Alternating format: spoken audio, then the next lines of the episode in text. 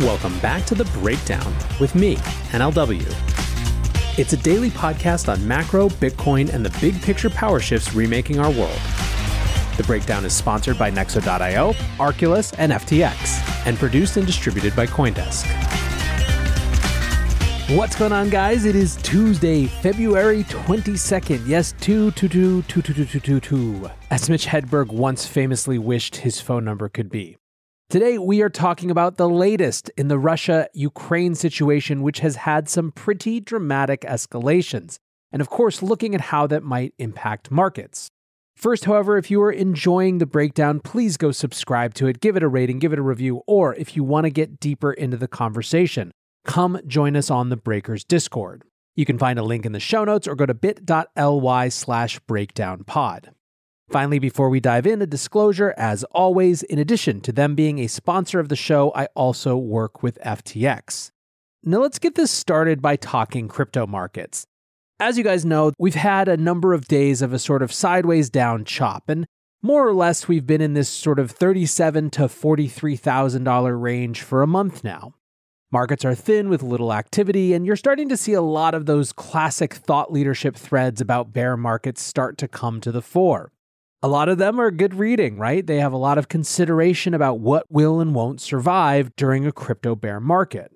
That type of discourse is healthy, it's important, it helps us understand what's valuable in the long term, not just when we're caught up in the short term of all the numbers going up all at once. And as you might expect, in that process, there have been some comparisons to previous downturns. However, where I want to start the show today is a tweet from Kyle Davies over at Three Arrows Capital, who points out just how dissimilar things actually are. In 2018, he writes, there was forced selling of ETH as ICOs raised tons and were liquidating. In 2022, the NASDAQ had a three sigma correction with the Fed spooking rates plus quantitative tightening and Putin threatening World War III in Ukraine. These are not the same. Now, we've discussed here a lot about the Fed spooking side of this, the quantitative tightening side of this, and of course, the impact they're having on risk assets. The Fed is turning away from its easy monetary policy, and so all of the things that disproportionately benefited are now disproportionately being impacted. And as we've discussed, the interest rate changes are only a small part of the concern. People are more spooked about the removal of liquidity from the system in the form of quantitative tightening and wondering what that's going to mean on a broad level. However, what I want to hone in on today is the second part of Kyle's Why 2022 Isn't the Same, which is Ukraine and Russia. I want to give a caveat that I am just trying to put this in the context of global power and how that might fit with markets. This is an incomplete story, not coming from an expert, but from a curator, but hopefully it's still useful as you're trying to figure out just what's going on. Let's start with what has changed. In a long speech yesterday, Putin did, well, a bunch of things, but the biggest is to recognize two self proclaimed separatist republics in eastern Ukraine, Donetsk and Luhansk. This is part of Ukraine's Donbass region, and it's on the eastern border that borders Russia. Now, this recognition is being widely described as a sort of dramatic escalation of the situation on the border that has been escalating for weeks now. Putin followed this recognition up by signing an order to send in peacekeeping forces, whatever that means, to those regions. And the discourse for the last 24 hours has largely been the foreign policy establishment and everyone else, frankly, reacting to Putin's speech. Anne Applebaum at The Atlantic says Putin's speech, to which I am now listening, is so full of historical nonsense that I don't even have the energy to correct it. For example, he skipped completely the Ukrainian bid for independence at the time of the Russian Revolution. He seems to think that the Bolsheviks invented Ukraine, which is bonkers. Even Lenin didn't think that Lenin invented Ukraine. Carl Bildt, the co chair of the European Council on Foreign Relations, said if I compare with his speech in March 2014, when Russia annexed Crimea, this was far more rambling, all over the place, and unhinged, and also more dangerous. Now he questions the very existence of Ukraine as a nation.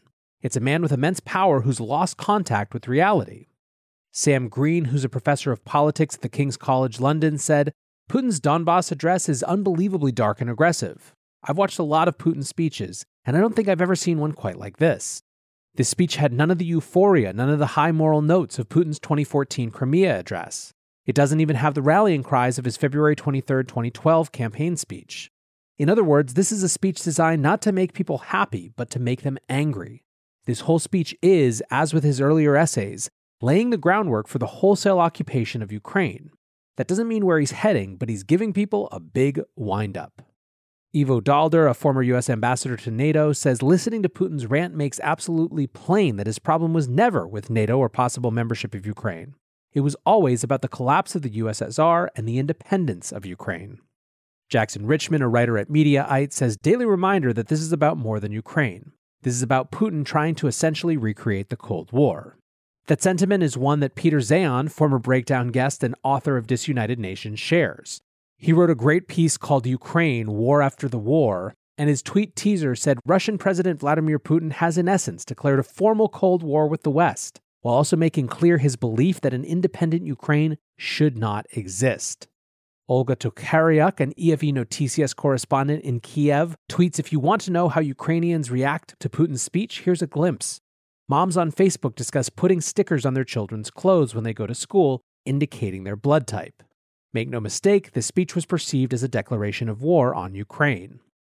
Now, I will note that I've seen tons of different commentary. Randomly, TikTok's algorithms figured out very quickly this morning that all I wanted to see was people in Ukraine reporting. And I don't know that it's as clear cut as Olga argues here, but certainly it was a big enough deal that the Ukrainian president tried to reduce tensions in an overnight address, saying, Dear people, we in our state do not have time for long lectures on history. I will not talk about the past. I will talk about current realities and our future. Ukraine is within its internationally recognized borders and will remain so despite any statements and actions of the Russian Federation. We remain calm and confident. I want to thank all our citizens for this. You are proving once again that Ukrainians are a smart and wise nation, and in spite of everything, we keep a cool head, react calmly, carefully, like an adult. We are ready for anything, but there is no reason for you to have a sleepless night. Well, after that sleepless night, we woke up today to the response. As you might expect, step one is economic in the form of sanctions. Nexo is a trusted and easy to use crypto platform where you can buy cryptocurrencies at the touch of a button and start earning up to 18% annual interest that is paid out daily. They support all of the major assets on the market and even allow you to swap one asset for another or borrow cash against your crypto without selling it. Nearly 3 million people in over 200 countries trust Nexo with their digital assets. So whether you're just getting started or you're a seasoned pro, get the most of your crypto today with Nexo at nexo.io. Meet Arculus, the next generation cold storage wallet. Arculus secures your crypto using three factor authentication, providing a simpler, safer, and smarter way to store, buy, swap, send, and receive crypto. Arculus is offline cold storage. Your private keys are encrypted on the Arculus keycard and are never online. Stay safe from hackers with no cords, no charging, no Bluetooth. Just crypto security made simple. Buy now at getarculus.com. That's G E T A R C U L U S.com.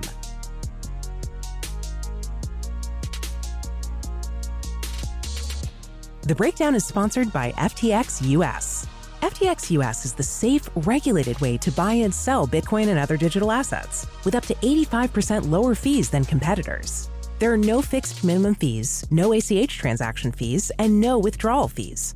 One of the largest exchanges in the US, FTX US is also the only leading exchange that supports both Ethereum and Solana NFTs. When you trade NFTs on FTX, you pay no gas fees. Download the FTX app today and use referral code BREAKDOWN to support the show. The EU has proposed an initial sanctions package, with Reuters saying EU ready sanctions says Russia will feel the pain. Sanctions could include a blacklist on all those involved in the decision to recognize the breakaway regions, including the members of Russian parliament who voted in favor, a ban on the trading of Russian state bonds, and will in general, quote, target the ability of Russian state and government to access the EU's capital and financial markets and services to limit the financing of escalatory and aggressive policies. Importantly, however, a SWIFT ban, something that we discussed on the show a few days ago, is not part of the first package being considered. The UK Prime Minister Boris Johnson also announced the country's first wave of sanctions earlier today, saying that they're, quote, targeting Russian economic interests as hard as we can, the first targets are five Russian banks and three very high net worth individuals. Quote, any asset they hold in the UK will be frozen, the individuals concerned will be banned from traveling here, and we will prohibit all UK individuals and entities from having any dealings with them. Now, this is not necessarily as big a deal as it seems, given that already seven out of eight of these targets have been subject to US sanctions for several years. So far, the biggest deal is that Germany has halted approval of the Nord Stream 2 natural gas pipeline. Olaf Scholz, the German chancellor, said, quote, "In light of the most recent developments, we must reassess the situation, in particular regarding Nord Stream 2." Scholz said that he would ask the German economic ministry to take steps, quote, to make sure that this pipeline cannot be certified at this point in time and without this certification, Nord Stream 2 cannot operate. He said the appropriate departments of the economic ministry will make a new assessment of the security of our supply in light of what has changed in the last few days. Nord Stream has long been a key geopolitical question. Russian energy is essential for Europe. The EU imports around 40% of its gas from Russia, and the Nord Stream pipeline has big impacts on how that all would work. The pipeline effectively cuts out Poland and Ukraine, who have argued strenuously against it, saying that it would help Russia gain more dominance over the European energy sector. In terms of the implications for Europe, here's how the Wall Street Journal puts it. The brunt of any economic pressure is likely to be borne by Europe, which depends heavily on Russian energy, and whose banks and companies could be caught up in sanctions. Those measures, while aimed at Russian entities, could raise a host of new supply line problems for Western companies, including making it more difficult to finance purchases of commodities or send in parts to their Russia operations.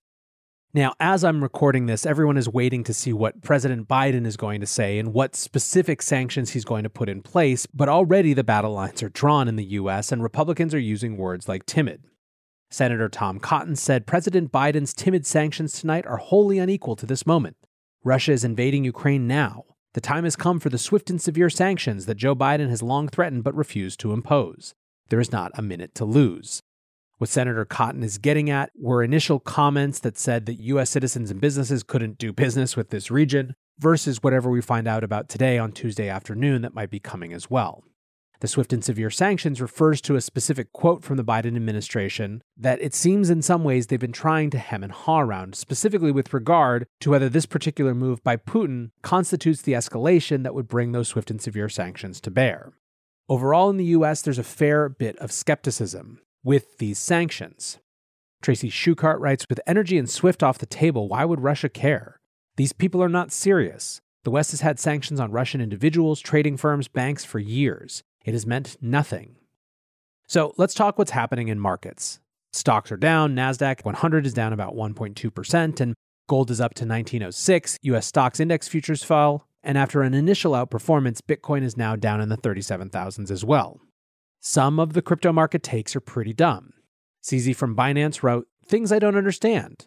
I'd have thought that, quote, unpredictable geopolitical situation would increase demand for crypto. Either I am off usually or they are. Opportunity? The level one analysis of just assuming that a sufficient portion of the world understands crypto as a risk on asset in a geopolitical situation in the short term makes one question the value of Twitter as a medium. I liked a little bit of commentary from Su Zhu more, he basically pointed out that people in crypto have to understand and look at the larger geopolitical context to understand what's going on. He wrote, People trying to make this out to be a crypto specific meltdown should look at some charts. Since beginning of the month, Nasdaq is down from 15.2k to 13.7k, with BTC and ETH now unchanged. Rolling correlation is now negative. You also have seen, and this I appreciate, a bit of humility. Will Clemente says, I, for one, am not going to LARP like a geopolitical expert, just as confused, if not more, than everyone else. Overall, what people are understanding in their markets discussion are the implications for energy. Lyn Alden tweets, How are we all feeling about the possibility of triple digit oil prices going forward? And what she's referring to, of course, is that if you look on any Bloomberg or Wall Street Journal or Financial Times, their banner headline is about oil approaching $100 a barrel. In the EU, natural gas also surged 13%. Luke Gromen wrote The inconvenient truth those citing Russia's GDP size fail to grasp. If we subtract Russian energy from the mix of global energy supplies, global oil and gas prices will quickly spike to levels that collapse the entire global economy and USD centric debt markets and financial system. The New York Times quoted Joseph Brusuelas, the chief economist at the audit and tax firm RSM US, who said Should the Russian incursion into eastern Ukraine turn into a full fledged invasion, it is likely that the global and US economies will absorb yet another supply shock. Also from the Times, Mr. Brusuelas projected that an energy shock could shave 1% off the United States gross domestic product in the next year and push the inflation rate up to 10%. That could raise the need for policy support to help lower income workers weather rising food, fuel, and goods prices. Oil approached $100 a barrel on Tuesday, the highest in more than seven years. And European gas futures spiked 13% after Russia ordered troops into separatist territories in Ukraine. Analysis said that an escalating conflict could also lead to widening credit spreads and weigh on global stock prices. Europe agrees with this assessment. Bastien Drut, the chief thematic macro strategist at CPR Asset Management, said one of the very few definitive things we can see from this crisis is that energy prices are going higher. Even if there is no further escalation in Ukraine, the main consequence is still going to be higher inflation. That, of course, could have impact on broader growth.